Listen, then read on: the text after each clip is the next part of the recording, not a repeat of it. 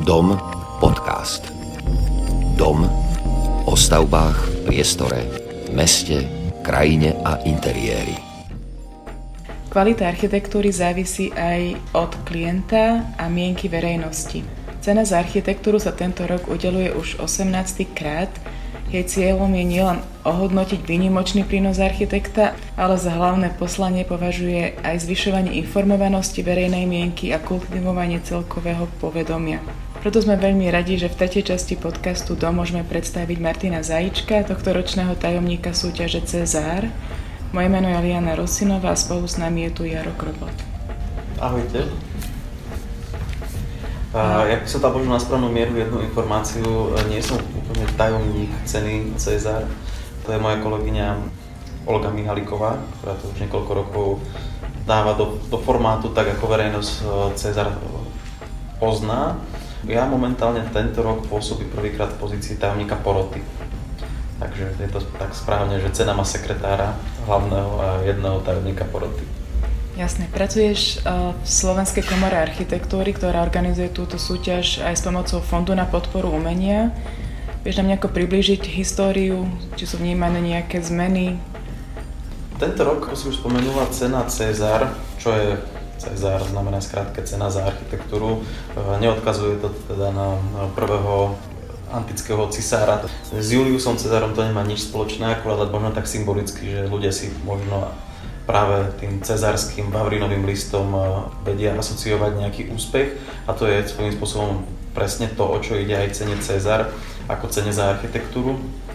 Tá, eh, tento rok ide do 18. ročníka. My sme si takým spôsobom na komore architektov aj tak povedali, že vlastne to je ten čas dospelosti, je to ten čas nejakej pomaly jednej, dek- jednej generácie, dvoch dekád, kedy sa naozaj dá spätne obliadnúť a, a pozrieť sa, že čo sa urobilo dobre, čo sa urobilo menej dobre, alebo kam sa vlastne veci vyvinuli. 18 e, ročníkov je naozaj pekný čas, keď si človek spočíta, že priemerne ročne je zhruba nejakých 15 nominácií, tak vlastne nám z toho vychádza aj celkom pekná škála stavieb, ktoré za tie e, takmer dve dekády e, sa v ocenení nejakým spôsobom objavili. Tých laureátov už je samozrejme menej. Takže tohto ročná Cena Slovenskej komory architektov je teda už tak dospelá a veríme, že teda prinesie aj nové formáty na poli väčšej popularizácie architektúry, aj keď popularizácia architektúry nie je úplne primárne cieľom ceny. Čo je teda cieľom? Ten cieľ sa teda samozrejme menil v priebehu tých 18 rokov, kým cena vlastne vznikla úplne niekedy na začiatku tým prvým ročníkom ako ambícia vlastne propagovať, oceniť dobré výkony na poli architektúry a vlastne oceniť e, prácu architektov.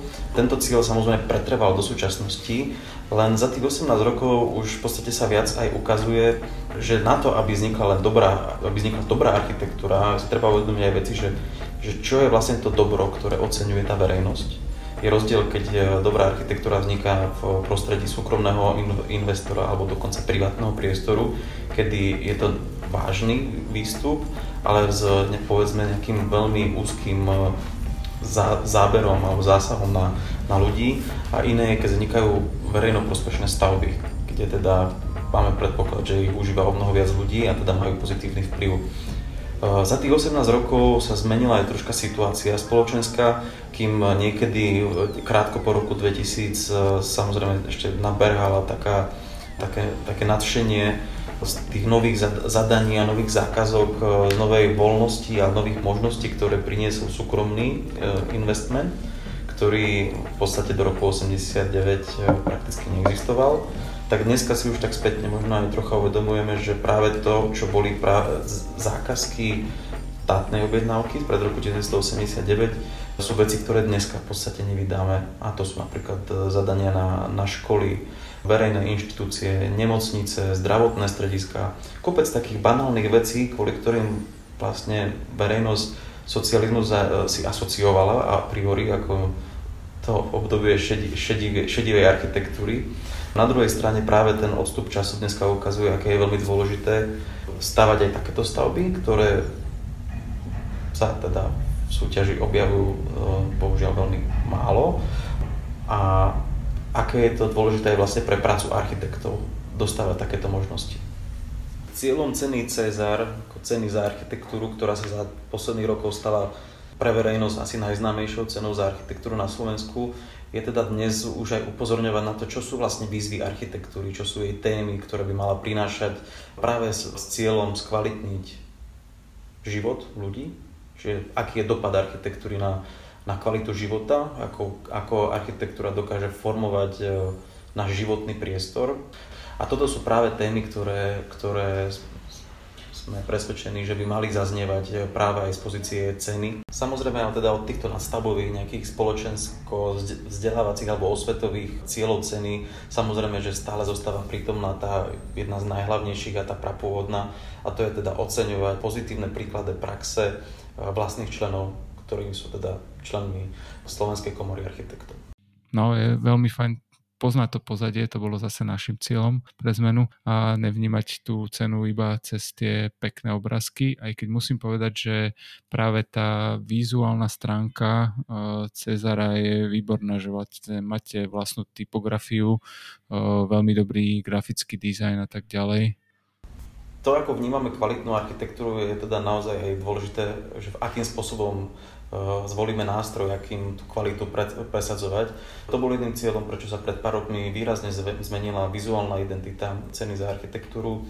Ten minimalistický prístup, ktorý je viac menej stelesený najmä teda prácou s typografiou a teda samotným názvom ocenenia, ktorej autorka je Lubica Segečová, inak veľmi renomovaná slovenská grafická dizajnerka, tak práve to je ten nástroj, ktorý možno, že aj je najviac viditeľný za posledné roky a že ľudia si aj vďaka tomu začali na tú cenu naozaj viacej všímať. Plus samozrejme do toho zasiahla aj, aj vlastne profesionalizácia výstupov v zmysle nielen teda katalógu, ale hlavne tej, tej udalosti, ktorá vlastne až do povedzme minulého alebo súčasného ročníka bola tým hlavným výstupom ceny a to je teda gala večer e, odozdávania cien, ktorý sa odohráva e, s takmer istou e, pravidelnosťou prvý oktobrový štvrtok. A gala večerom partnerom odozdávania cien a teda aj realizátorom tohto mediálneho výstupu je režisér Peter Nunes, ktorý je tiež známy z mnohých veľkých televíznych produkcií, na Slovensku.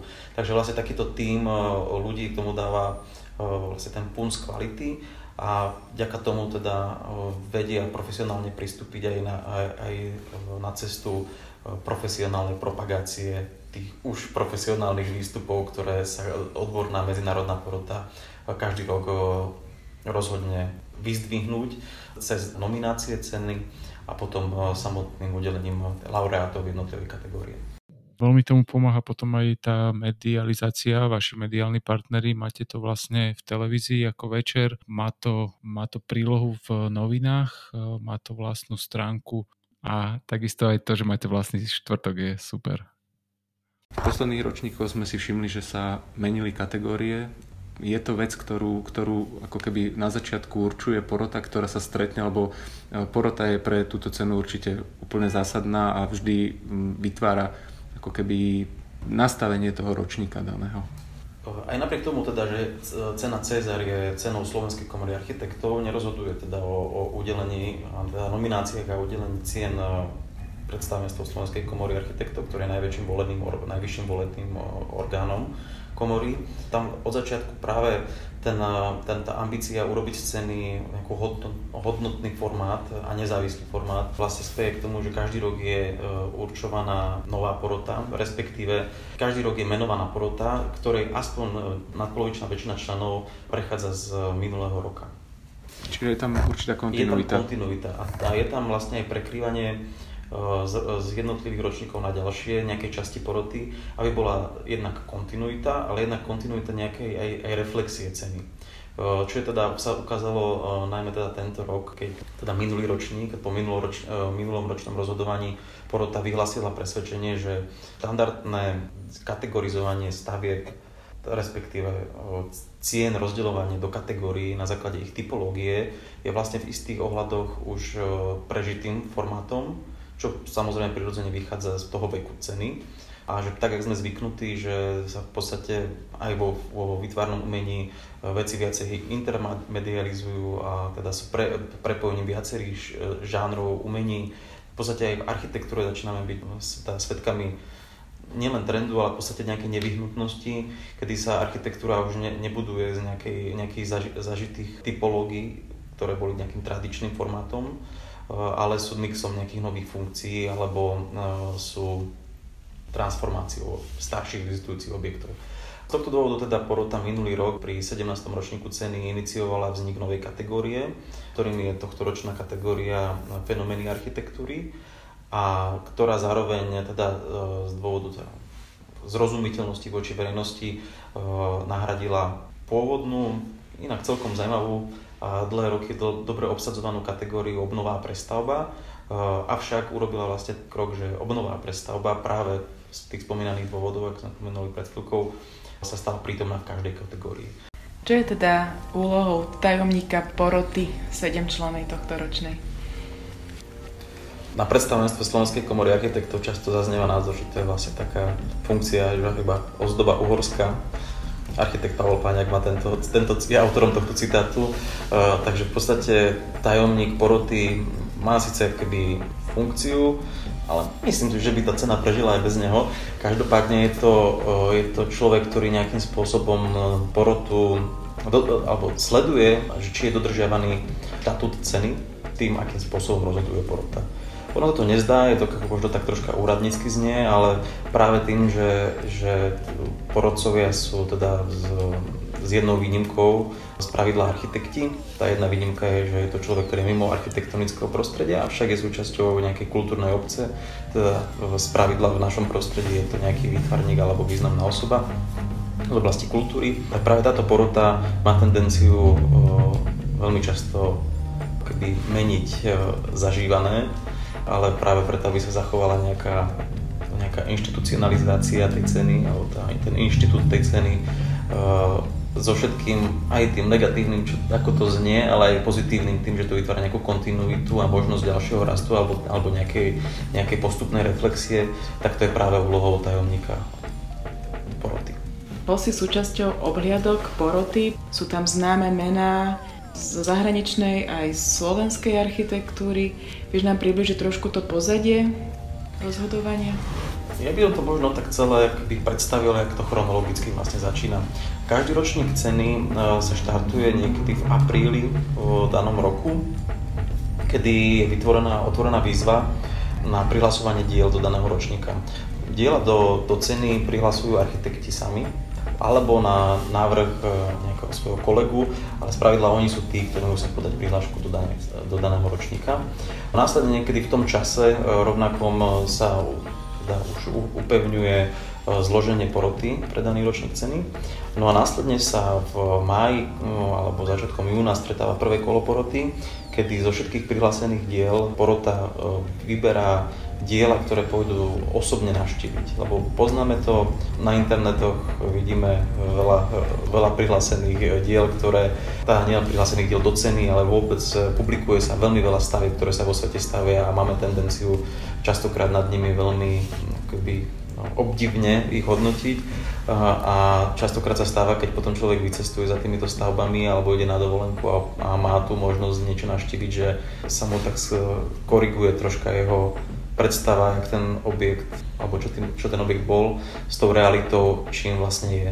A to môže fungovať vlastne častokrát opačným spôsobom, že, že tá, tá skúsenosť väčšinou z, z tejto trajektórie ide tak, že, že z nejakého veľkého očarenia k nejakej možno, možno sklamaniu. E, častokrát sme však svedkami pri cene Cezar, že práve naopak, že treba byť veľmi obozretný, aké diela sa vyberajú nie práve z tohto titulu, ale mať takú zvýšenú citlivosť na veci, ktoré môžu prekvapiť.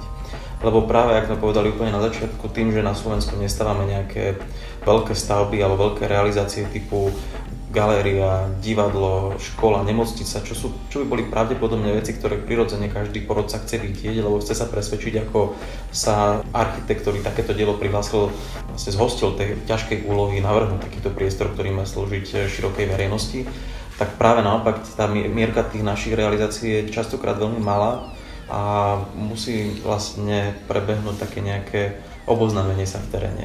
A to je teda to úlohou tých, toho výberu tých obliadok. Tých obliadok bolo tento rok rekordne, rovnako ako bolo rekordne prihlásených diel. Prihlásených bolo celkovo 100, 100 prác, z toho porota sa rozhodla, že navštíví až 30. A následne sa teda urobil taký road trip, ktorý je dá sa povedať, že tak, jak je vyvrcholením ceny odozdávanie, tak samozrejme, že vyvrcholením hodnotenia alebo teda toho daného ročníka pre, pre to, čo vlastne divák nevidí, sú práve tieto obhliadky, ktoré prebiehajú v priebehu niekoľkých dní. Je to náročné logisticky zosúľadiť e, vlastne termíny a kalendáre porodcov, ktorí sú z pravidla vyťažení ľudia, aby sa teda vedeli dohodnúť, že nejaké 4 alebo, alebo 5 dní majú vyčlenených ako taký časový vankúš, v ktorom sa tieto, tieto obliadky realizujú. A, a teda e, spoločne s celou aj produkciou tento rok, ktorá nahrávala už nejaké vizuály, ktoré bude snáď vidieť aj počas gala večera e, a dokrútka k jednotlivým nomináciám, tak teda s celou porotou sa vlastne ide po všetkých týchto e, dielach, z ktorých následne porota záverom tohto stretnutia, tých obliadok, vybere výsledné nominácie a vlastne už aj sa dohodne, že kto, kto bude ten prvý medzi prvými. Tam treba povedať, že, že, že pri takomto výbere naozaj uh, už laureát je v podstate šerešničkou na torte, že niečím, čo ozdobuje tú danú kategóriu, uh, avšak tá, tá samotná hodnota uh, alebo ten úspech je práve tá, tá nominácia, lebo to už je ten moment, kedy porota vo vášnivých a častokrát veľmi naozaj vášnivých diskusiách sa rozhodne, že či dané dielo mu dať teda tento titul nominácie alebo nie. Kto boli teda tohto roční porodcovia?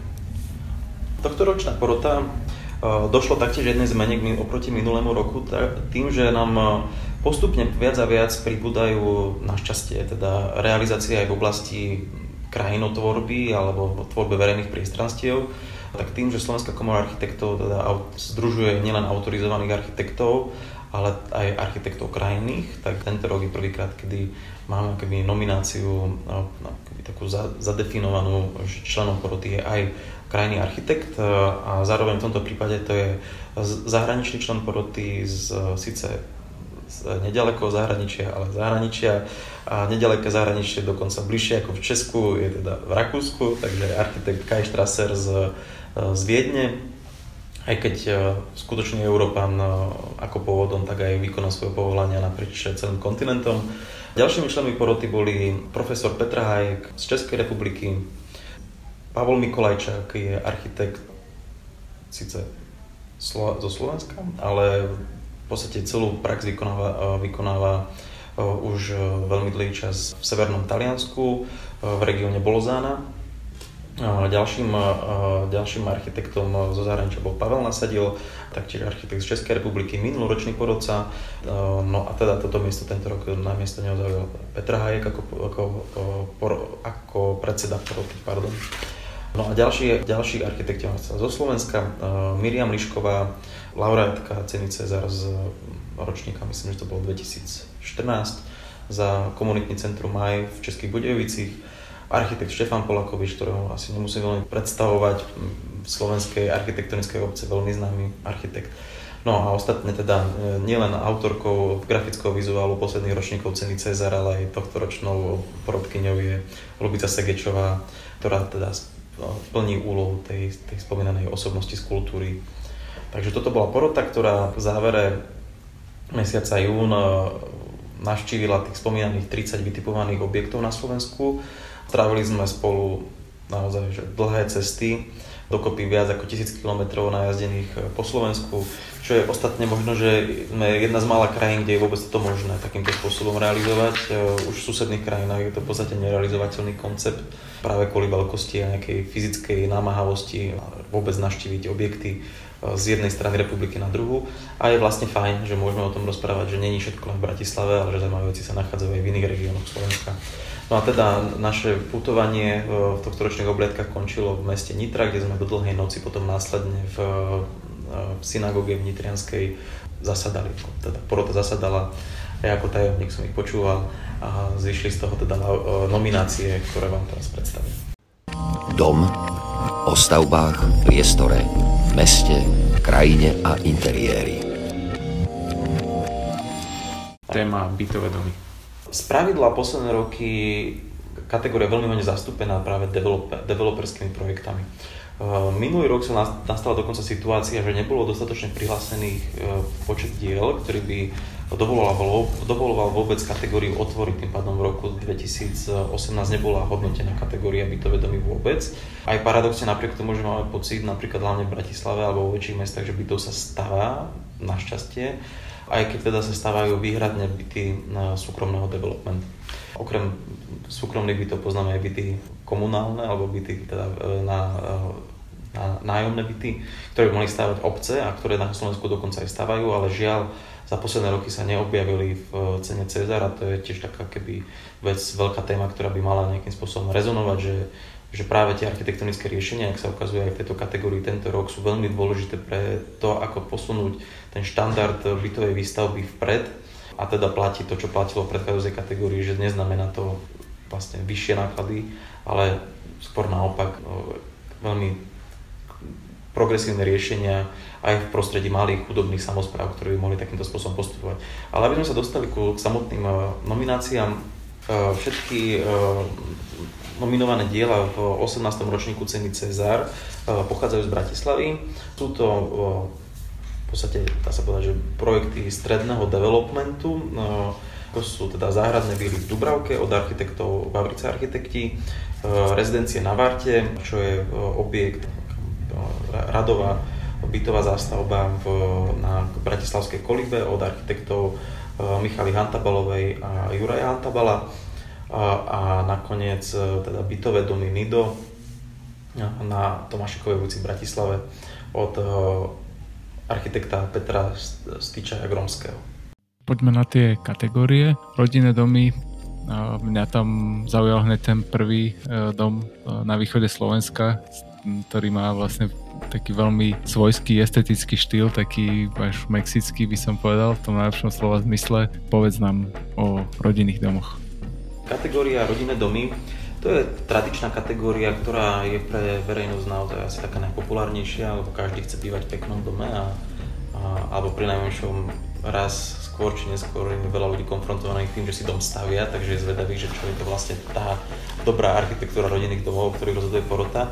Zároveň je to aj taká najkontroverznejšia kategória z, práve, práve vzhľadom na toto, že tie očakávania verejnosti, ako dom eh, má vyzerať, alebo čo, ako, čo má dom splňať, ak nejakom asi skôr formálnom, eh, eh, formálnom pohľade je často odlišná oproti tomu, ako to vníma porota, alebo zvlášť ako to vníma porota z perspektívy tých, ktorí ten objekt navštívia a rozprávajú sa jednak s majiteľmi, čo teda bolo zadanie pre, pre architekta a samozrejme aj s architektom, ktorý nakoniec takýmto spôsobom rozhodoval, teda rozhodoval, ako navrhnúť takýto dom.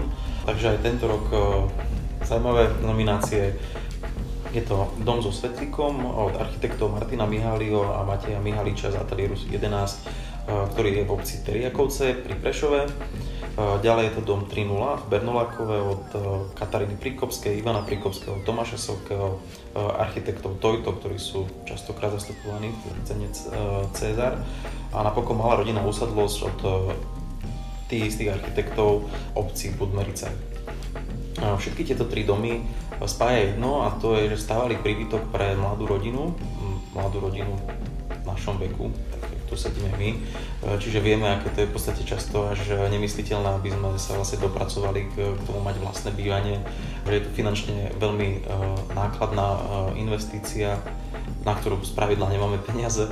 A práve vtedy je zaujímavé vidieť, akým spôsobom pristupujú architekti k takémuto riešeniu. Dokonca medzi jednou z tých nominácií je vlastný dom architektov práve v Bernolákove, takže o to viac je tam keby nejaká viditeľná tá invenčnosť riešení. Tie práce sú extrémne vydarené a veľmi inovatívne a samozrejme je vždy možné oceniť architektúru, ktorá je veľmi exkluzívna a aj po rozpočtovej stránke a prináša veľmi, veľmi kvalitné riešenia, avšak keď sa bavíme o nejakej tej, že čo je vlastne tá, tá komunikácia, alebo čo má vlastne keby dokázať tá cena, a to je to, čo si posledné roky nejakým spôsobom snažila cena Cezar udržať, ten imidž vlastne upozorňovať širokú verejnosť, že kvalitná architektúra není vecou peňazí. Že, že není to práve tá nevyhnutnosť tej nadstavby finančnej, aby ste mohli mať kvalitné riešenie. Takže táto kategória to posledné roky, možno že aj tak navrúb také kritiky, že nedokáže oceniť exkluzívne realizácie v prostredí rodinných víl, ale práve teda s tým, s tým signálom, že naopak verejnosť musí byť odvážna a nebať sa kontaktovať architekta alebo svojich priateľov architektov, aby im pomohli riešiť takúto základnú vec, ako ich vlastné bývanie. Porotu prekvapila tento rok pri tejto kategórii informácia z jednej z nominácií, čo sú rezidencie na Varte, že to sa jednalo o objekt, ktorý bol pôvodne architektami zamýšľaný a dokonca aj investorom ako objekt prechodného bývania pre vlastne starších, starších obyvateľov, vlastne v podstate ako nejaký, nie zariadenie typu hospic, ale zariadenie bývania pre seniorov, čiže všetky byty majú riešenie bezbariérové a vlastne celý objekt nejakým spôsobom s, touto myšlienkou začiatku narábal.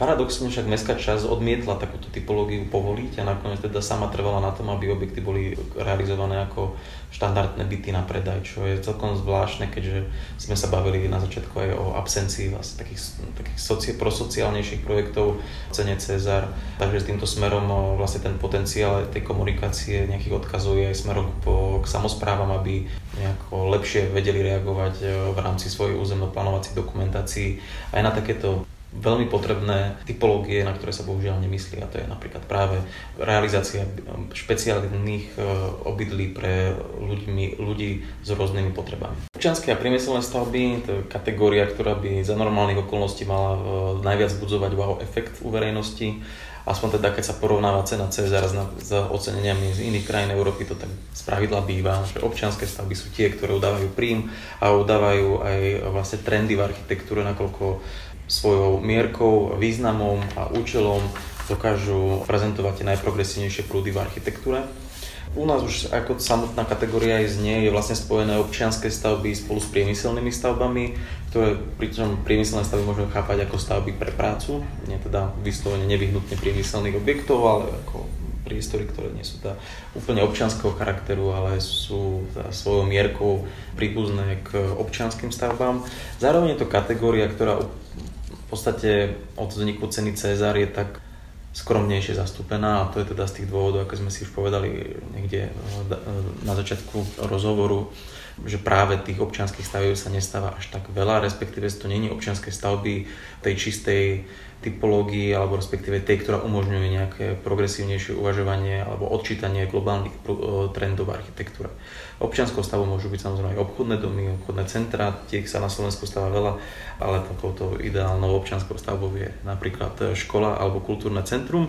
A práve z tohto dôvodu je tento rok eh, potešujúce, že sa takéto stavby začali objavovať v našej cene a teda e, nomináciami pre rok 2019 v kategórii občianskej a priemyselné stavby je e, Kultúrne centrum Viola v Prešove od architektov 00. Ďalej premena e, budovy strednej školy z obdobia normalizácie v Petržalke od autora Olivera Kleinerta a teda nadvezujúca na starší alebo teda projekt prestavby architekta Jana Studeného a napokon administratívna budova ABV v, Kráľovej Plisenci, čo je teda ten spomínaný objekt pre prácu. Ako sme už spomenuli, teda objavili sa nám konečne témy školstva a tá napríklad nominácia v podobe rekonštrukcie školy je, na, je taký, takou, možno, ktorú treba viac e, vyzdvihnúť, respektíve poukázať na ten skrytý potenciál, ktorý daná nominácia skrýva. To je ukázanie cesty, kedy na, za extrémne ťažkých finančných podmienok, také ako školstve sú, aj keď sa teda jedná o súkromnú školu, ale dokázali pristúpiť k odvážnej transformácii nejakej pôvodnej stavby, ktorá je naozaj banálnou školou, takej, e, akých je Petr Žalke niekoľko, tak, takého, takého istého dizajnu a pritom, e, keď pôjdete dovnútra, tak máte pocit, že sa nachádzate naozaj high school musical. Veľmi pekná realizácia. Práve príklad tejto poslednej menovanej stavby premeny bývalej strednej školy v Petržalke na súčasnú modernú e, strednú školu vlastne otváral aj tú minuloročnú dilemu, ktorú porota veľmi často riešila, a teda, že jedná sa viacej o objekt pre rekonštrukciu a obnovu, alebo je to objekt pre občianske stavby. A práve z tohto dôvodu teda e, došlo k tomu, že v 18. ročníku ceny Cezara 2019 e, je prvýkrát e, posudzovaná kategória fenomény architektúry, pričom teda obnova a prestavba sa stala legitímnou alebo legitimným postupom pri každej z existujúcich kategórií. Takže vďaka tomu teda obnova strednej školy môže byť kategorizovaná ako občianská stavba. A teda namiesto tej spomínanej samostatnej kategórie obnova prestavba je v súčasnosti posudzovaná kategória fenomény architektúry, ktorá si všíma nejaké veľmi zaujímavé architektonické postupy, ktoré nie sú bežné a ktoré sa vymykajú aj z postupu, ktoré by sme mohli čítať pri tom štandardnom navrhovaní v iných kategóriách. A teda e, sú tam tento rok dve nominácie. Samozrejme neprekvapí, že to sú nominácie, ktoré boli ako najviac vášnevo diskutované, respektíve tá porota vidí ten ich prínos e, práve v tém kreslení iných postupov, iných ciest. E, návrat Vili Holubka od architektov Michaly Hantabalovej a Juraja Hantabala je práve to, to cestou, kedy sme zvyknutí, že sme svedkami skôr pridávania hmot pri rekonštrukciách alebo nejakého zväčšovania a naopak e, architekti v tomto dome, ktorí aj spätí ich vlastnou rodinou, pristupovali opačným smerom a vlastne očisťovali tie dekády nánosov, ktoré aj teda ich rodina zanechala na tom dome, aby sa prinavratili nejakému čo najviac pôvodnému dizajnu objektu z záveru 20. rokov 20. storočia. No a napokon teda druhá nominácia je modulárny systém Arc Shelter od uh, veľmi mladých etablujúcich sa iba architektov Martina Mikovčaka a ateliéru teda Arc Shelter v spolupráci s jeho kolegom z Belgická Michailom de Beckerom, ktorí uh, teda formujú architektúru ako modul, ako nejaký modul, ktorý môžete preniesť na, na hociaké miesto Interiér. Po minuloročník je veľmi obľúbená kategória, veľa práce vždy v interiéroch objavuje, v prihlásených dielach. E, častokrát sú to teda práce takého menšieho zásadného charakteru, len sporadicky sa objavujú nejaké väčšie realizácie typu inštalácie, výstav alebo podobných vecí, ktoré má možnosť vidieť viac ľudí.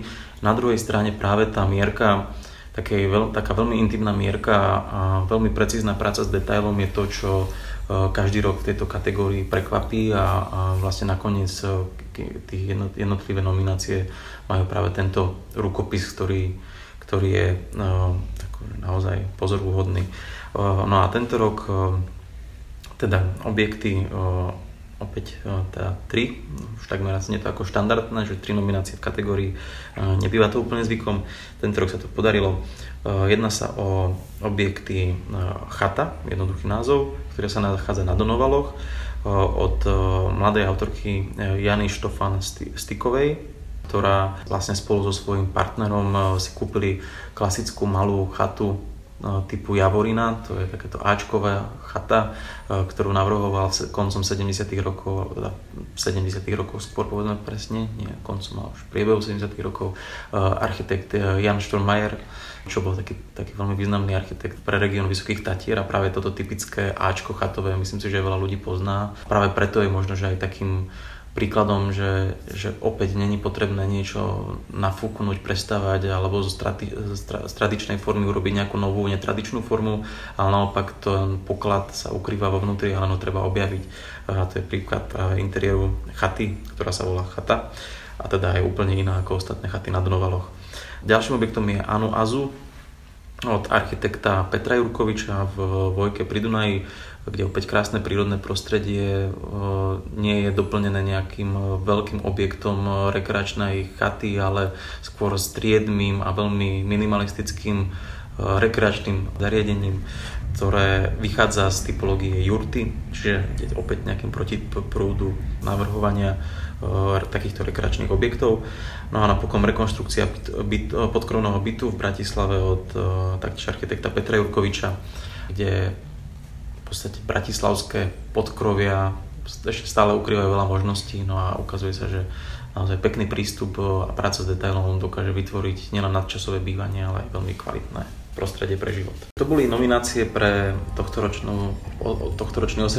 ročník ceny Cezar 2019 a možno by som iba chcel povedať, že ešte vlastne tak, že sa učíme každý rok, snažíme sa prinašať niečo nové do, do ceny, ktorý by viacej pri, priblížil verejnosti význam architektúry a najmä sa nejakým, nejakým spôsobom vytvoril, nechcem povedať, že tlak, ale dopyt po kvalitnej architektúre, najmä zo vzťahu občan a verejný činiteľ, samozprávy, aby robili viacej architektonických súťaží. Vtedy vznikajú naozaj krásne realizácie, tak ako sme to videli napríklad v meste Leopoldov alebo aj pri parku Jama v Novom meste Bratislavskom. A pre tento účel vlastne pristupujeme tento rok novému formátu propagácie architektúry a to je pavilón, ktorý bude realizovaný na námestí, pri Macielnom námestí v Bratislave posledný, posledné dni mesiaca september až do 10. oktobra bude prítomný pavilón, kde teda okrem nominácií ktoré sme si spomenuli, bude možné aj zažiť workshopy pre deti a diskusie na témy, ktoré sú kľúčové pre aktuálny ročník alebo teda nejakým spôsobom hýbu s architektúrou a budeme pokračovať e, vlastne s pavilónom potom neskôr v priebehu jesene aj v meste Košice, takže tešte sa teda aj, aj pre mesto Košice, najmä tí, ktorí tento rozhovor počujú až potom, jak je rozobraný pavilón na celom námestí. A mne už asi len treba že pozvať e, k televíznym obrazovkám 10. oktobra 2019 vo štvrtok. Určite sa tam dozviete viacej o jednotlivých nomináciách, e, ktoré dneska zazneli. Alebo potom v archíve je to spracované. Určite. www.cezar.tv takže si nám to veľmi pekne zhrnul a predal. E, my ti chceme poďakovať za takýto hlbší náhľad do ceny a dúfam, že aj teraz aj naši kolegovia ktorí to počúvajú, budú tak inak e, vnímať e, túto cenu. Takže ďakujem za pozvanie do tohto podcastu a teším sa na stretnutie pri ďalších ročníkoch ceny Cezar.